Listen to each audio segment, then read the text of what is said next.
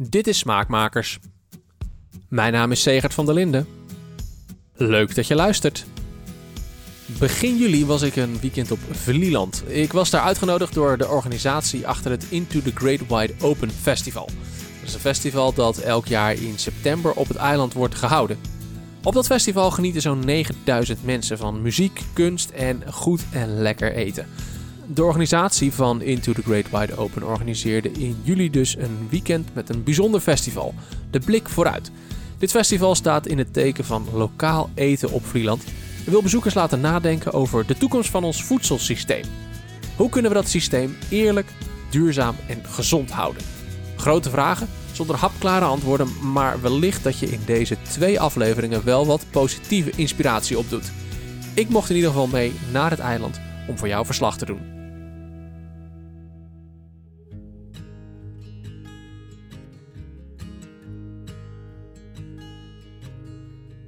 De blik vooruit wordt gehouden op Vlieland, de thuishaven van Into the Great Wide Open. De afgelopen decennia is er veel veranderd op het eiland. De bevolking is verdrievoudigd, er komen jaarlijks zo'n 130.000 toeristen en dat heeft natuurlijk impact op de eetgewoontes. Marian Woestenburg heeft het allemaal zien veranderen. Geboren en getogen op Vlieland weet zij nog hoe er in de jaren 50 en 60 gegeten werd. Ik ben in 1952 geboren, vlak na de oorlog. Toen het eiland eigenlijk best nog arm was. En toen we misschien nog maar net een, een, een, eh, een regelmatige bootverbinding hadden. Ik kan me nog voorstellen dat eh, als je het gratis kreeg, zoals meeuweneieren of eendeneieren of wat dan ook, dan deden die huisvrouwen en die moeders van Vlieland, die deden dat. Dus die, die zochten eendeneieren of meeuweieren. En als ze dan pannenkoeken aten, ja, dan smaakte die naar vis, want er zaten meeuweieren door. En zo, uh, het was natuurlijk ook best heel eenzijdig. Ik kan me nog herinneren, het was ook vlak na de oorlog toen. Ik kan me nog herinneren dat wij als kinderen, als zes, zevenjarige kinderen, altijd op zoek waren in de natuur ook om dingen op te eten. Uh, aan zo'n zuringstengel uh, te kauwen of om uh, bramen te zoeken. Of wij, wij zochten krukels op het wat, van die kleine alikruikjes.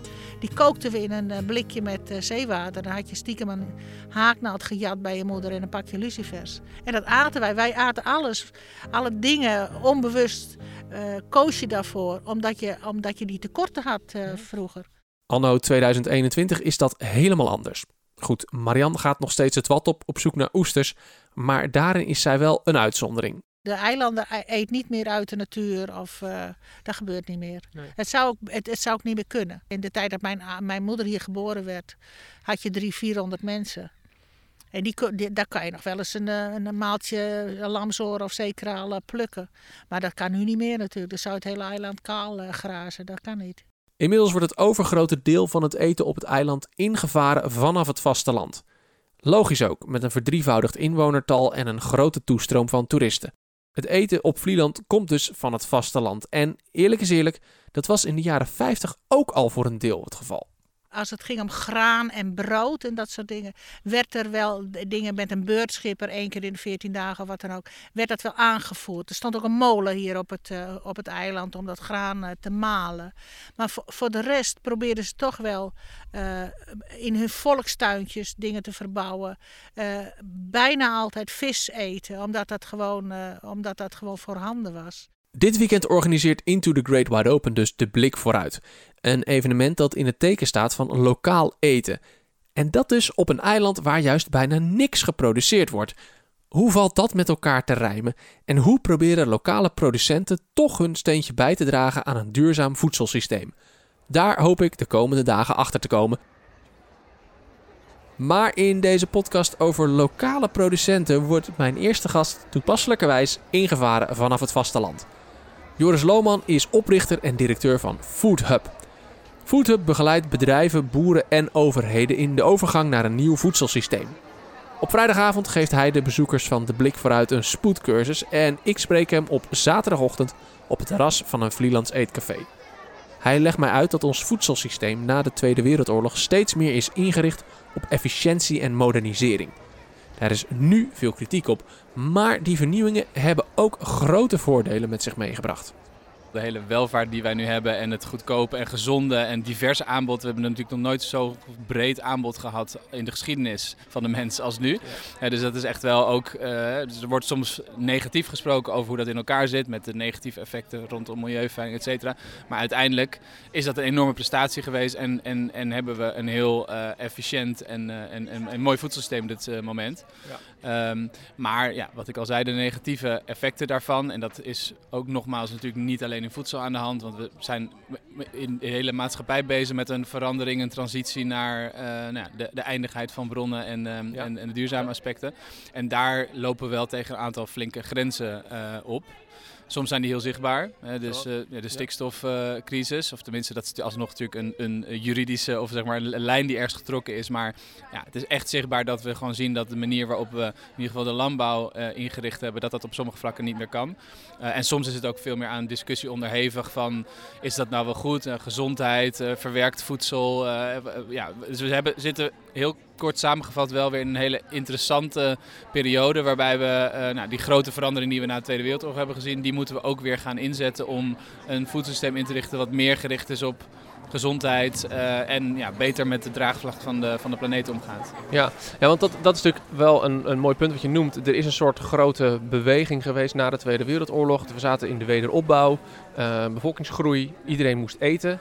Um, en, en dat hebben we op de een of andere manier voor elkaar gekregen. Dat is ook best een prestatie. Ja, nee, absoluut. Ja. En dat wordt soms onderschat of in ieder geval niet gewaardeerd. En uh, dus na de Tweede Wereldoorlog hebben we niet alleen in Europa, maar even het Europese perspectief, hebben we inderdaad in de wederopbouw een hele grote, en dat noemen we dan een transitie, een hele grote omwenteling in, in, in de hele manier hoe we zaken organiseren. In eigenlijk een vrij korte tijd van inderdaad uh, ja, puinhoop na de Tweede Wereldoorlog naar een hoogproductief en ook in Nederland export, exportgericht uh, uh, model. Um, en dat was een enorme prestatie en dat heeft dus, wat ik zei, heel veel positieve zaken opgeleverd. Maar inmiddels weten we allemaal, we lopen tegen de grenzen van dit voedselsysteem aan. Want hoe kunnen we deze voedselrijkdom die we in de afgelopen 75 jaar opgebouwd hebben, op een verantwoorde en duurzame manier doorgeven? Daarover zijn de meningen verdeeld. Heel grofweg heb je eigenlijk twee soort van oplossingsrichtingen. Waarbij je zegt van nou, we hebben door die technologische en die groene revolutie en bijvoorbeeld uh, de kunstmesttoepassing, hebben we die stap die we eigenlijk dachten dat we nooit konden maken, hebben we al gemaakt. En nou, er zijn nog heel veel ontwikkelingen gaande met genetische uh, modificatie en nog meer productie maken en nog efficiënter en ook duurzamer in de zin met minder energie en minder water. Dus we gaan nog meer inzetten op productietechnologisering om uh, nog meer monden te kunnen voeden. Uh, dat is het ene beeld, een beetje de, de technologische ja. fix, zeg maar. En aan de andere kant heb je mensen die zeggen, ja, die draagkracht die wordt al overschreden. We lopen nu al letterlijk, nou misschien niet letterlijk, maar in ieder geval figuurlijk tegen allerlei grenzen aan. Um, uh, en wat we dus moeten doen is minder consumeren, minder vlees, minder uh, verspillen. Ja goed, daar zijn veel mensen het wel over eens. Maar, uh, en zorgen dat we eigenlijk een beetje terug door te matigen. Um, en, dan moet, en dan hebben we niet meer voedsel nodig, maar dan moeten we het op een andere en een betere en een duurzamere, ecologischere, biologische manier gaan, gaan produceren. En dat zijn een beetje grofweg, en daar zitten natuurlijk allerlei grijs tinten tussen, maar dat zijn de twee toekomstbeelden. En ja, op dit moment zie ik in ieder geval niet dat een van die twee het beste verhaal heeft. En ze zijn ook nog heel erg met elkaar in discussie, zeg maar, uh, welke kant het op zou gaan. Ja, want als ik, als ik het zo even grofweg schat, dan zeg ik de eerste stap die jij noemt, de technologische vooruitgang, is een beetje een soort voortzetting en een doorontwikkeling van het systeem waar we nu in zitten.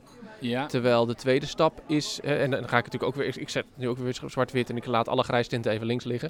Ja. Um, die tweede stap is, is meer, um, is, is eigenlijk bijna, klinkt bijna romantisch of zo. Ja. Terug naar voor de oorlog. Ja. Toen we allemaal nog kleine boeren hadden. Die allemaal meerdere dingen verbouwen. Die een varken hadden lopen en een paar kippen. Ja. Um, dat klinkt om romantisch.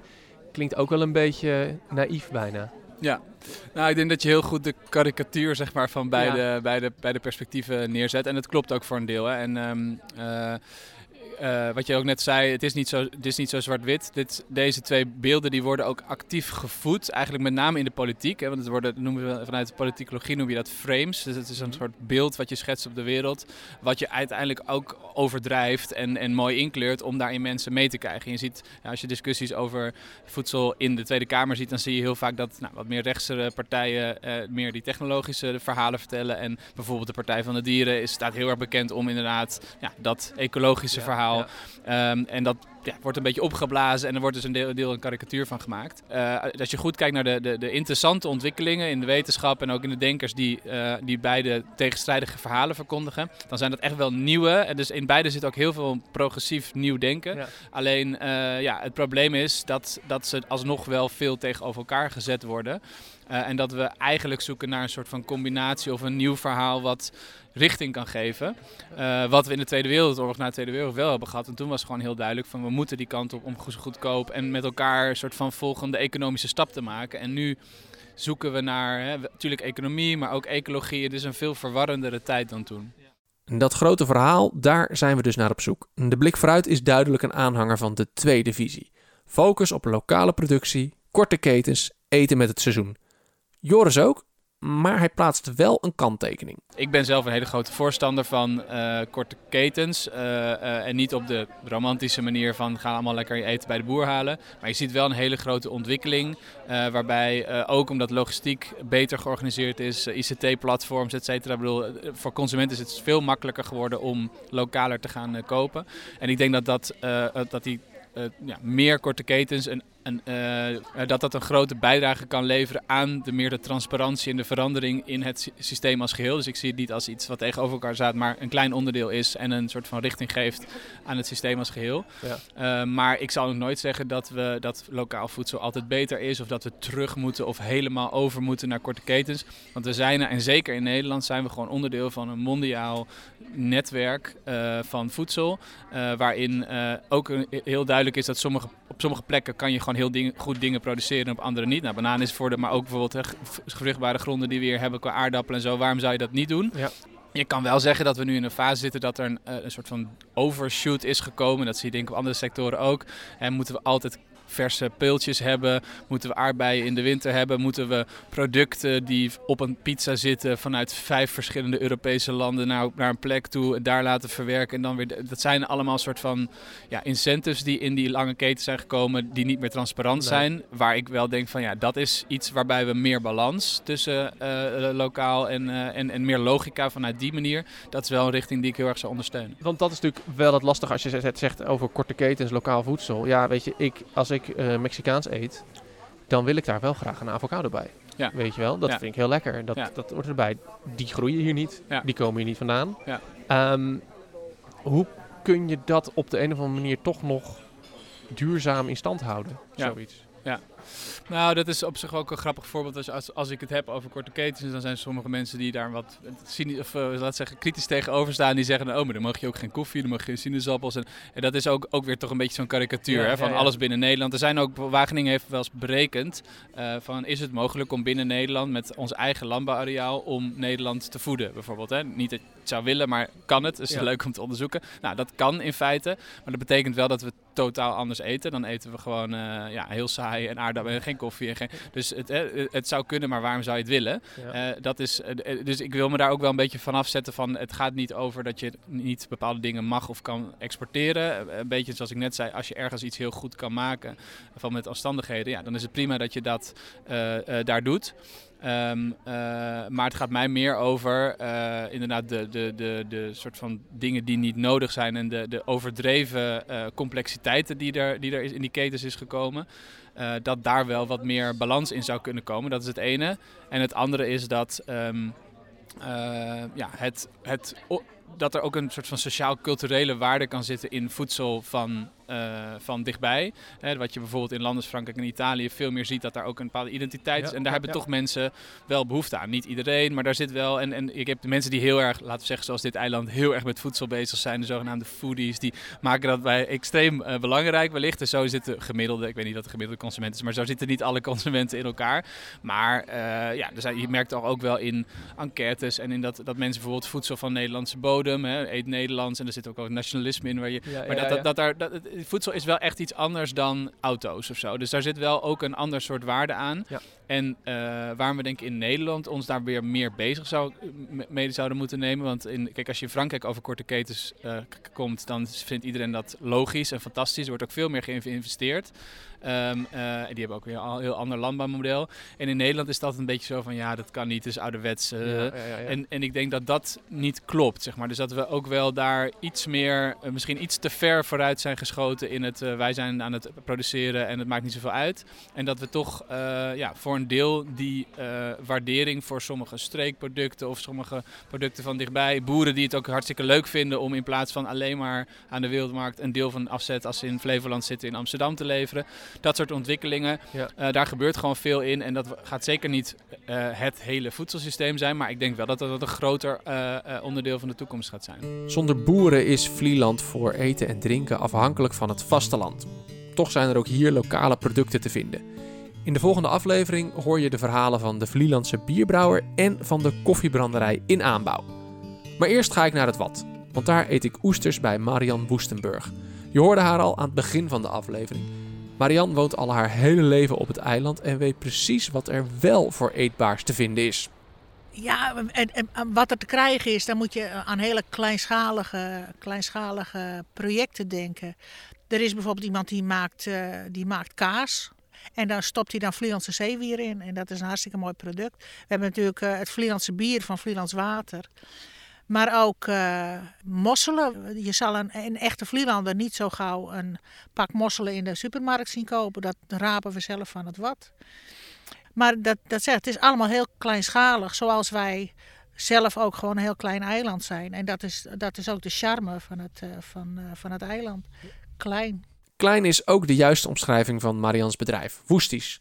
Samen met haar man Paul levert zij oesters rechtstreeks van het wat aan iedereen die dat wil, maar wel alleen op het eiland. Wij zouden er veel meer, commercieel veel meer mee kunnen doen. Maar daar hebben, we hebben ervoor gekozen om dat niet te doen. Uh, eh, wat de oesters betreft zou het niet zo erg zijn, want dat is een, een, een, een invasieve exoot. Die, die hoort hier eigenlijk ook niet. Hij heeft ook geen natuurlijke vijanden. Maar uh, nee, wij, wij, gaan, wij, wij hebben geen zin om de hele Waddenzee leeg te, te, te, rapen en uh, kaal te, te, Nee, daar hebben we geen zin in. Dus we doen dat heel, met heel veel overleg met elkaar. En alles, alle schelpen die, die, we, die we over hebben, die gooien we ook terug. Dat is niet alleen die oester, er zitten ook zeepokken op of wat dan ook maar. Dus dat gooien we allemaal weer terug. En zo proberen we wel zo goed mogelijk met de Waddenzee om te gaan. Die, die schelpen gooi je terug. Wat, wat gebeurt er dan mee als die weer in, in zee komen? Ja, dan, dan groeit er weer van alles op. Dan groeien sowieso zeepokjes op. En die zeepokjes leven nog. Dus die komen straks weer lekker in zee terecht. En dan kunnen ze... Kijk, Paulkers laat er nu eentje zien. Dat is, dat, wat, wat zit er op een Er dus uh, één, twee, drie nieuwe oestertjes zitten daarop in de aanleg. En als je dit nou weer op het wat gooit, dan krijgen die drie oesters die krijgen dan weer de kans om, uh, om volwassen te worden, zeg maar. Maar dat, dat kan ook nu gewoon, want die hebben jullie gisteren al uit het water gehaald, maar die kunnen nog terug. Maar deze zijn nog hartstikke fris, die, uh, die gaan straks gewoon verder. Als ze weer in het water liggen op de goede plek. Ja. Wauw. Wat bijzonder, dat wist ik ook niet. Maar ik hoorde je net ook al tegen mensen vertellen. Je kunt oesters, jullie bewaren ze twee à drie dagen. En als je ze dan nog over hebt, dan gooi je ze ook weer terug. Dan gooien we ze weer terug, want dan zijn ze nog... Ze houden hun schelp gesloten uh, om te overleven. Ze liggen sowieso liggen ze twee keer per etmaal liggen ze droog, omdat het dan uh, laag water is. Maar die schelp houden ze gesloten en daar zit gewoon een hele plons zeewater in. En daar kunnen ze het wel in overleven. Want mensen denken dat dat water, dat vocht bij die oester, dat dat vocht van die oesters is. Maar dat is gewoon een uh, slokje zeewater. Ja. Nou, daar overleven ze wel in. En dan, als ze dan weer in het, wa weer hoog water is, dan openen ze hun schelp weer en dan gaan ze weer gewoon lekker verder. Ja. Wat me ook opviel net, er zaten echt knoepers van oesters tussen. Ja, dit zijn hele grote. Ja. Hoe komt dat? Ja, ik heb geen idee. Ik, het is net of, of, er, over twee jaar een beetje, beetje overgeslagen is wat de oesters betreft. Vorig jaar waren er heel weinig oesters uh, te vinden. En ik, ik sprak een, uh, zo'n marinebioloog en die gaf de schuld aan uh, die hele warme zomer. Die, die oesters liggen, liggen droog. Hij zegt, die oesters en ook de mosselen, die worden gewoon gekookt in hun eigen schelp. Dus waarschijnlijk is er een soort van generatie of zo tussen uitgevallen. Maar dat is, en dat is geen steekhoudende theorie, dat is wat wij eilanders denken. Er is heel veel slip gestort. Dat kwam ook over die oesters heen. Dat heeft ook weer invloed gehad. Dus wij denken dat er een, een of twee generaties tussenuit is gevallen op de een of andere manier. En dat deze generatie, zeg maar, die we dus nu anno 2021 rapen, dat daar, die hebben gewoon meer tijd gehad. Precies, dat zijn die oude aartsvaders, die sterke jongens en die, uh, die overleven het wel. Ja. Ze waren ook vrij uh, mild van smaak. mild. Ja, ja, ik heb ook wel eens oester geproefd en dan was het echt alsof ik alleen maar een slok, alleen maar zeewater Ja, proefde. Maar ja. deze waren echt wat zachter. Ja, nou daar hebben we ook een theorie over. Omdat ze natuurlijk twee keer per etmaal eh, droog liggen en een beetje moeten knokken voor hun bestaantje. Daarom denken wij dat het ook een wat stevigere, wat vlezerige oester is. Als je een kweekoester hebt, niks ten, ten nadele van de mensen die oesters kweken, dat, daar gaat het niet om. Maar eh, als je een kweekoester hebt, daar, daarvan zijn de omstandigheden altijd hetzelfde. Dus die, die hoeft eigenlijk niet zo erg te, te knokken voor zijn bestaantje. Maar deze oesters op het wat wel. En dan krijg je een hele, hele stevige, ge- gespierde Popeye van een oester eigenlijk. Ja. En, en, en, dus en daardoor dus een grotere Ja, en wat, ja, eh, doordat het misschien ook wat groter is, de smaak iets minder stevig. Hoe kleiner het wordt, hoe geconcentreerder de smaak Ja, soms kan zou, zijn. dat zou heel goed kunnen. Hoewel, maar ik moet erbij zeggen, dat zijn, mijn- dat zijn mijn theorieën als oesterdame. Maar de- eh, biologen hebben daar vast een heel ander eh, idee over. Maar dat is mijn theorie, onze theorie. Maar soms zijn die theorieën helemaal zo gek nog niet. En dan horen we, soms horen we ook over twintig jaar van, oh ja, zie je wel, die theorie die Marianne toen had, die klopt toch wel. Ja, dat zou best kunnen. Tijdens de eerste avond van de Blik Vooruit krijgen de bezoekers voer voor de geest voorgeschoteld. Joris Lohman geeft een stevige introductie over de voedseltransitie. De kleine initiatieven die Marianne op het eiland ziet ontstaan, die ziet hij in het hele land oppoppen. En misschien zijn dat nou juist wel de plekken waar die verandering moet beginnen. De mooie, relatief kleine of startende initiatieven, die zijn nog wel klein vergeleken met die hele grote systemen. En eh, Ja. we noemen het Ahold, Unilever, ministeries. Dat zijn, zijn natuurlijk hele langzaam, sterk georganiseerde, die niet zo makkelijk van richting veranderen. De verandering begint dus klein en daarom hoor je in de volgende aflevering van Smaakmakers een paar mooie voorbeelden van kleine ondernemers die hun best doen om mooie producten te produceren op het eiland en voor het eiland. Dit was de eerste van twee Smaakmakers afleveringen over het eetbare eiland. Deze afleveringen worden mede mogelijk gemaakt door Into the Great Wide Open, de organisatie van dit evenement. Via de linkjes in de afleveringsomschrijving kun je meer informatie vinden over lokale producten op het eiland. In de volgende aflevering hoor je de verhalen van bierbrouwer Bojan Bajic en koffiebrander Marijke Oosinga Groenhuis. Voor nu, bedankt voor het luisteren en tot de volgende Smaakmakers.